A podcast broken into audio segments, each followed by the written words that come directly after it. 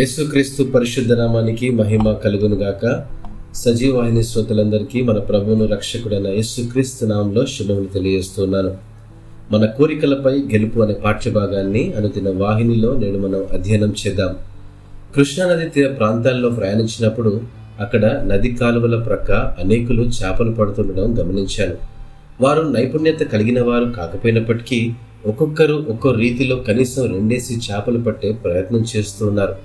వాస్తవానికి వానపాము వంటి ఎరను ఉపయోగించకుండా చేపలకు అతి ప్రియమైన తౌడు పదార్థాలతో చేయబడిన పిండిని గాలానికి జతచేసి దానిని నీటిలో వేసి వారి ప్రయత్నం కొనసాగిస్తున్నారు.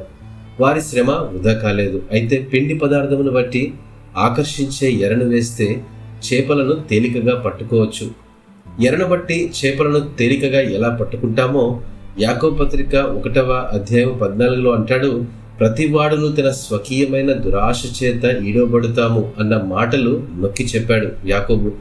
మరో విధంగా చెప్పాలంటే మన కోరికలు శోధనలతో కలిసి పనిచేస్తూ తప్పుదోవ దిశగా మనలను మరలు కలుపుతాయి. మన సమస్యలకు దేవుని గాని సాతాను గాని నిందించాలన్న శోధన మనకు కలిగినా నిజానికి ప్రమాదము మనలోనే దాగి ఉంది.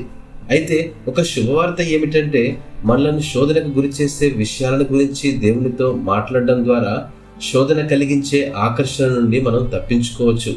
యాకోబు ఒకటి పదమూడులో అంటాడు, దేవుడు కీడు విషయమై శోధింపబడినెరడు, ఆయన ఎవరిని శోధింపడు గనుక ఎవడైనాను శోధింపబడినప్పుడు నేను దేవుని చేత శోధింపబడుచున్నానని అనకూడదు.